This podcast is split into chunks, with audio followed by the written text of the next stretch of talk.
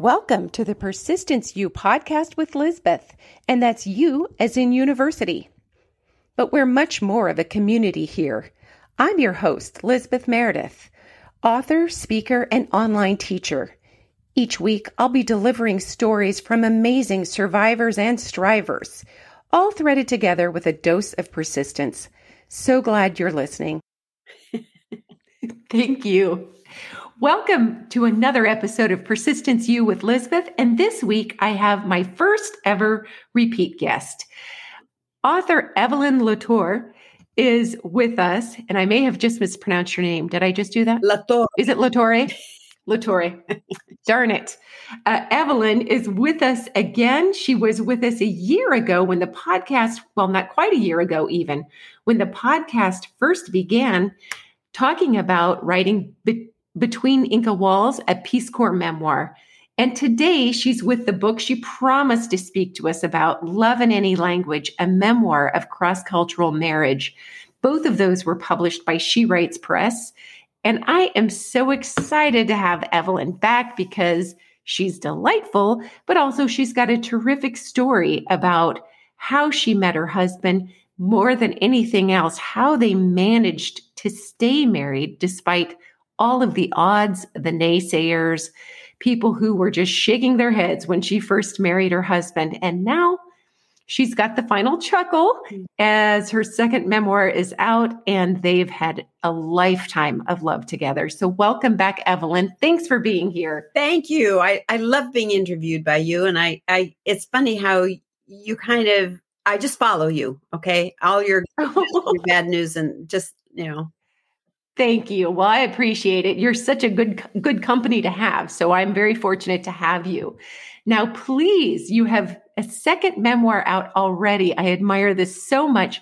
But for those who didn't listen to the first episode, which I can link to in show notes, let us know how it was that you met your husband and wrote that first book about that connection. And, you know, we'll just talk. We'll go from there. Well, I seem to have an affinity for Latin American cultures and Latin American guys. uh, but I grew up in Montana and then okay. I came to California at age 16. And uh, before that, I, I didn't know other groups uh, existed. So, I mean, I guess I knew they existed, but I, in Montana, it was just very, um, just one, one culture and one ethnicity. So I ended up spending a summer in Mexico. And then the next step was to join the Peace Corps, which had just started. I joined in 64, and the Peace Corps was started in 1961. And um, I was stationed up in the mountains in the Andes near Cusco. And the man who had asked for volunteers to work with the Food for Peace program and to work in a kindergarten ended up being my father-in-law. So I nice. know he had a son our age. In fact, when he I met him in Cusco and, and I was stationed in Abancay, which is eight hours away from Cusco. And I I saw Adolfo was my father-in-law's name. And I saw him there one day and I said, What are you doing in Cusco? And he says, Oh, I'm here to pick up my college age son. And we and I said, Well, how old is he? And he said he was 19. Well, I was 21. So I thought, Oh, he's too young for me. it turned out he was my same age. Is it, it's his stepfather, and his stepfather really didn't know how old he was. Uh, but it was it was an attraction right away. He was very handsome, which which helped, and then he turned out to be a really nice guy.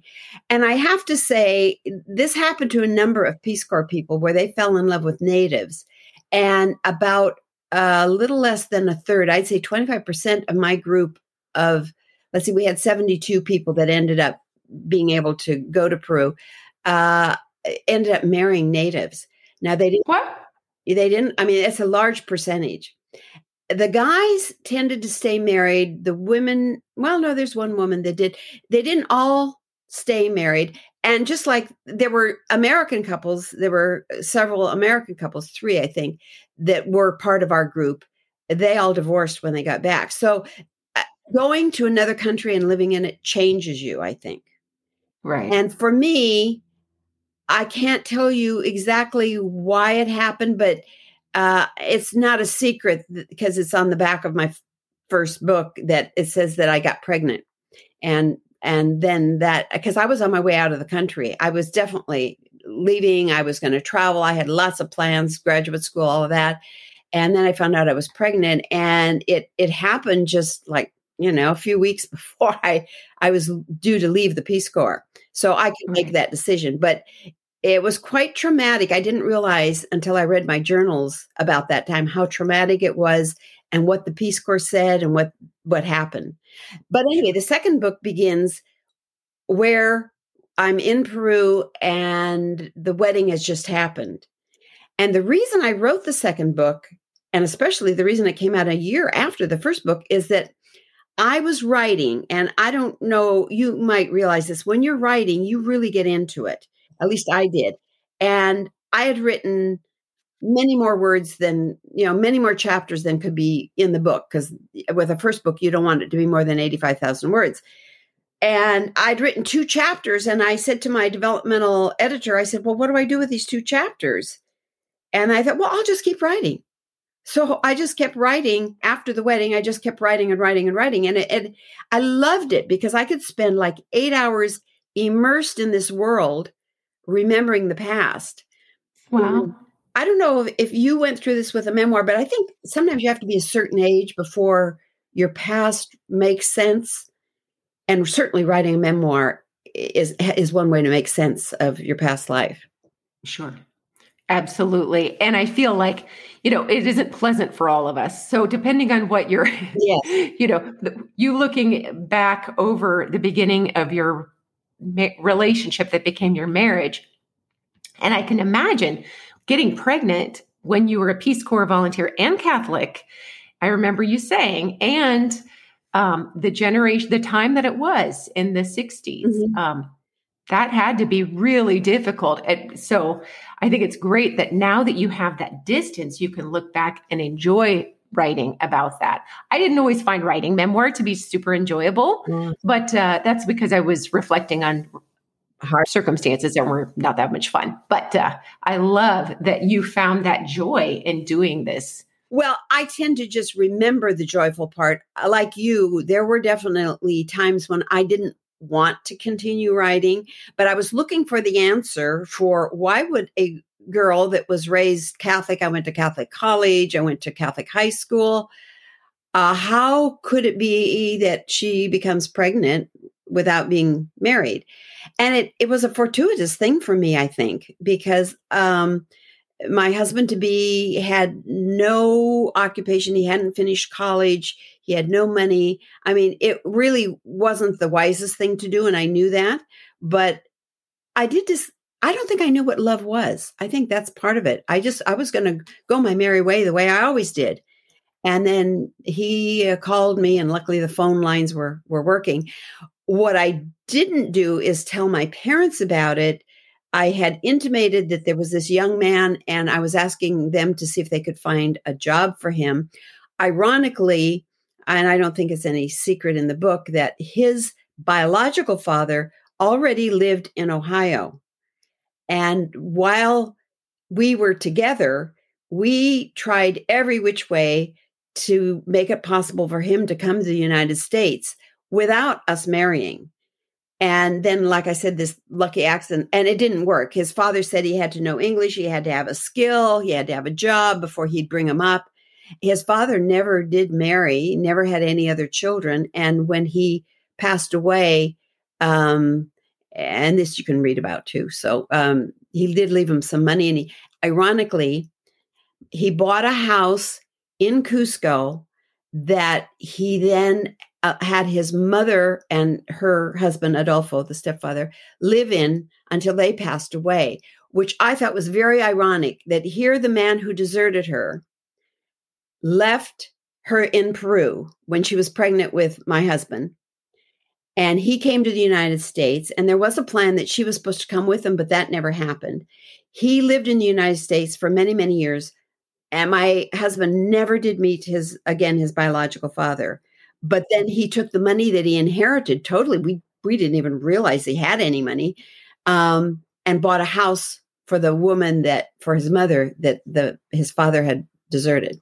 So that's beautiful. Good. That sounds as it should be. Now, you two got married. When, what year was it that you got married? 1966.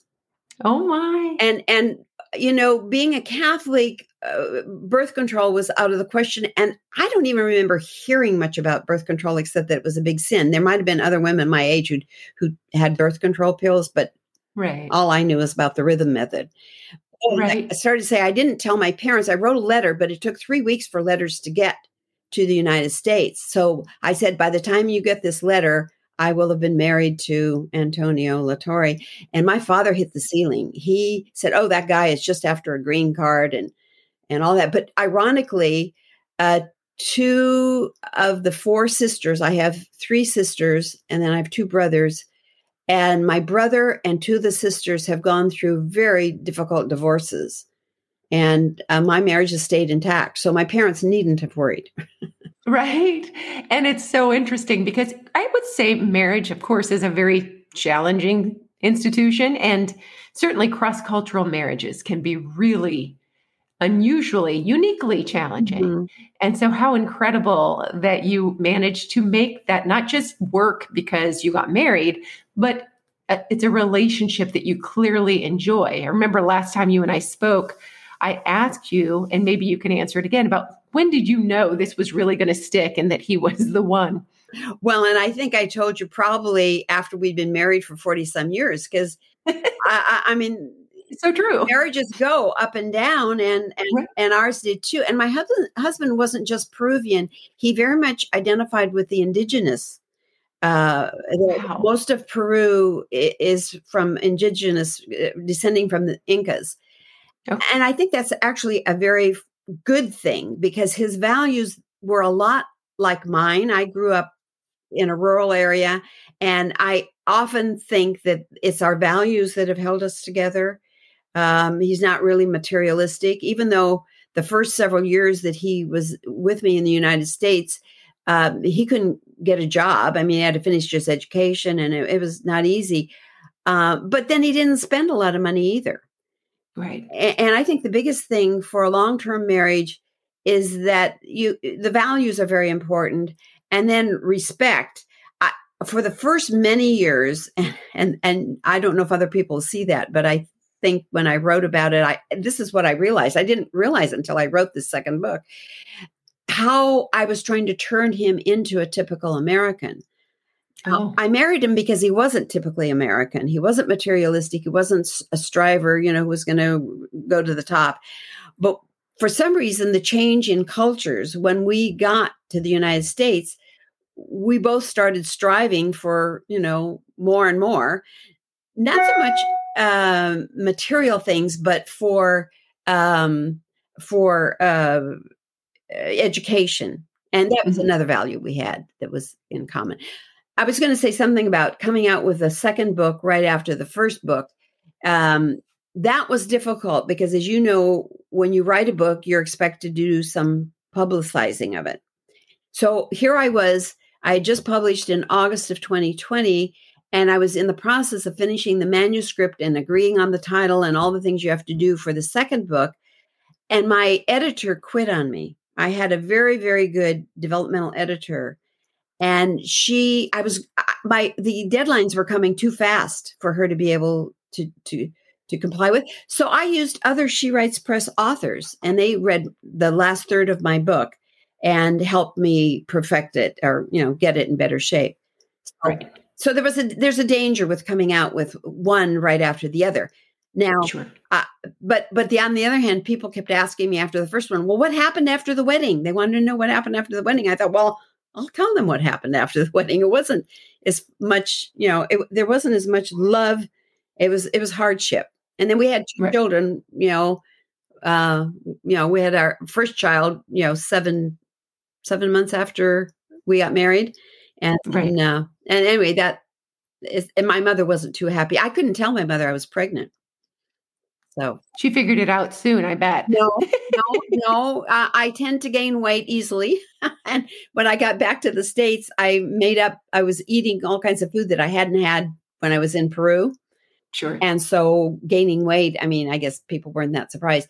Another thing I was going to mention is I, I didn't realize it until I wrote the book. And I've I keep all kinds of stuff like employment records and things like that. I don't know why. I've carried them to seven different houses. I don't know why I kept these things, but it was great that I did because I looked at the timelines. I had a job within a month, no, within two weeks after I got back from. Oh, terrific. And that helped us a lot because then we could afford our own apartment apartment. I bought a car. I mean, my husband wanted to help pick out the car and he wrote to me and he said, "Well, we'll do it when I get up there." But I had to have a car. He didn't realize you have you can't get by bus every place. Right. He was used to a place where you had public transport take you everywhere. So so you had the two kids. Now what are they thinking now that they're grown? I mean, they're well grown. Mm-hmm. What are what did they think when you first started to write with the intent to publish?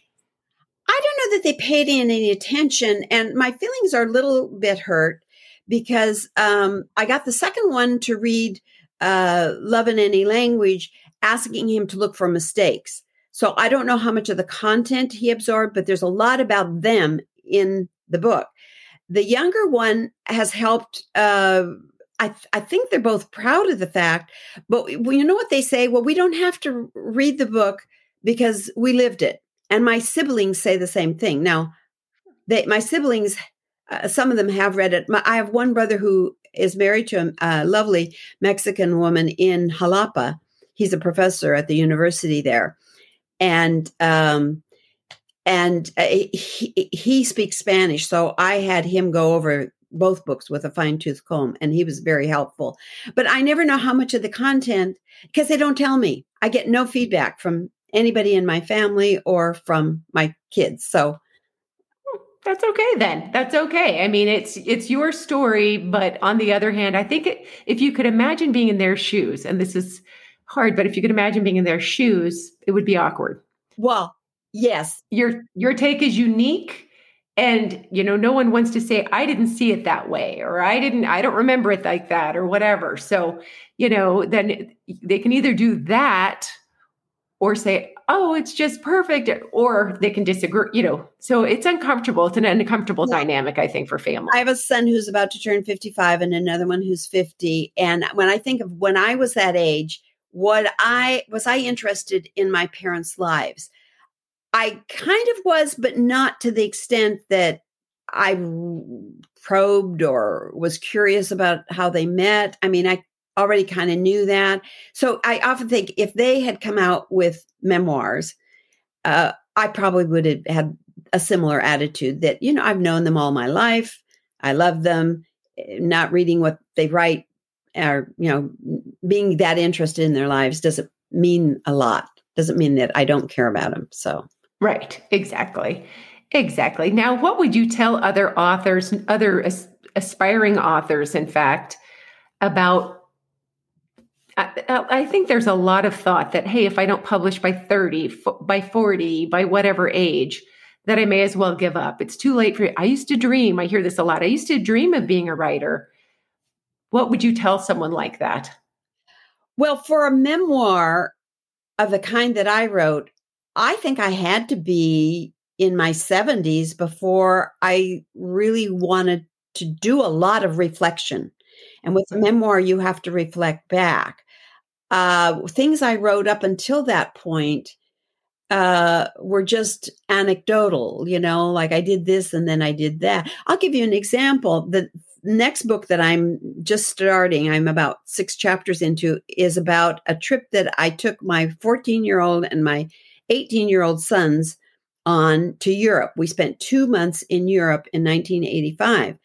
And that was, it's alluded to in the second book, but I had to really summarize it. Um, I, I, t- I would have normally just said, well, this is what we saw. Now, being older, I reflect on what it meant now, when I ask my kids, what did it mean for you? They they can't tell me.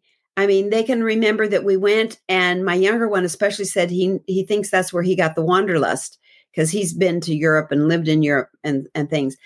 But but it isn't like they remember or can reflect upon the meaning of it. Whereas being older, I can. So what I'm hoping is that people who are older, your your earlier life means more. You can make more sense out of it. The second book, this question I had as I wrote it was how can how, how does how is my marriage you know stayed and mm-hmm. and i've come up with some answers i mean i, I examine other marriages i'll give you an example uh, the marriage other people that i know that were married to latin americans if they lived for a period of time in latin america there those marriages tended to stay intact uh, the one people that came up to the united states they their marriages did not last and uh, mine very well almost ended there there is a, a about two-thirds of the way maybe half of the way through the book, you'll see it was very, very serious. And it wasn't because we didn't love each other. It's it's all the things that happen around the couple. And then mm-hmm. partly it's who they are. And and I've I've really gained a lot of respect not only for my husband, but for his culture and and where he's come from. And and I quit trying to change him a long time ago. so do you think that living in in the other country and the success of those marriages is because a person had empathy they they could put themselves in their partner's shoes because they'd actually lived sort of in their shoes for a little while hmm. that's very perceptive um, first of all they were kind of people that appreciated the culture to begin with and very much must have loved their spouses in order to live there one woman that i went to mexico with in 1963 married a doctor down there, and she just passed away a couple years ago. But um, one of the things I see is they didn't get the kind of education we got, and making a living was much harder.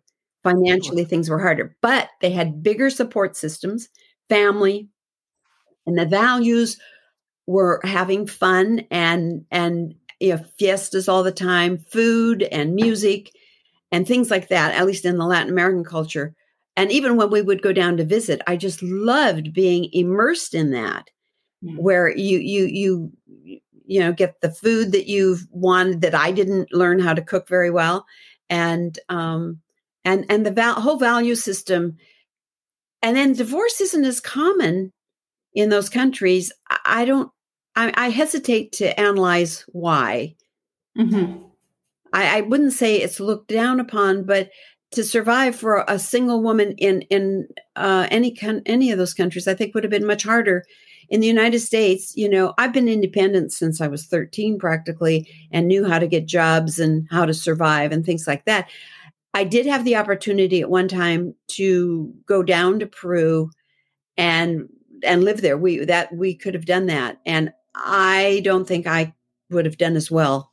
Either of us would have done as well materially. Mm-hmm emotionally we might have done better interesting interesting so where can people find a link that has your information. Do you have a website or how would people connect with you and figure out how to get your books? Yeah um, you can go to uh, www.evelynlatorre.com and there will be various ways uh, you can order them through uh, Barnes and Noble or um, Amazon, but we really are pushing, uh, especially during the pandemic, for people to buy their books on um, from independent bookstores. That's who will do my book launches. They support me, and um, and that there's a link there, uh, indie something or other, IndieBound, I think it is.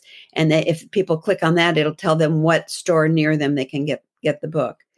And I love it. Interesting. Some people have read the first book and then they go to the second one. Many people are reading the second book and that then they're going back to the first book. So in they, they stand alone. The two books pretty much stand alone. Very different books, but about the same person. The first one is really the Peace Corps experience, also. And the next one seems like that next chapter after the Peace Corps and marriage and all of that. Interesting that you would mention the Peace Corps experience because I just won an award that really means a lot to me. It is from Worldwide, uh, Peace Corps Worldwide, and it's a group of other authors. There have been like seven or 800 Peace Corps books written. And just during the pandemic, 63 of them came out, and they gave mine this really great award, the 2021 Moritz Thomsen Award, and he was an excellent writer. Uh, that is so exciting. Yeah, it was. I just really felt proud of that, that they would uh, give me that award. So, absolutely. Now, what does your husband think, by the way? He loves that I love to write. He occasionally, because I will print things out on one page and then we use the other side for, uh, you know, scraps. Sometimes he he will turn it over and he'll read something that I've read, and his comment is, "Oh, you're getting much better." oh, so but he, I don't expect him. Eh, he is a physics and math major and loves formulas. Right now, he is trying to become very fluent in Quechua, the indigenous language of Peru. Oh my! And okay, uh, he loves learning languages. We've lived in Italy for a year. We both became fluent in in Italian. I have I have experienced so much more with him than I think I would have had I not gone to another culture. Uh, That it's it's been wonderful. Really, he's really out. That's just lovely. That really is. I, I enjoy the picture. I think the two of you were dancing in one of your pictures that you sent me that I put in show notes for the last time. I just love that. It looks like you had a beautiful adventure. You're exceptional. He did not want any pictures of him in my books. I had to change his name.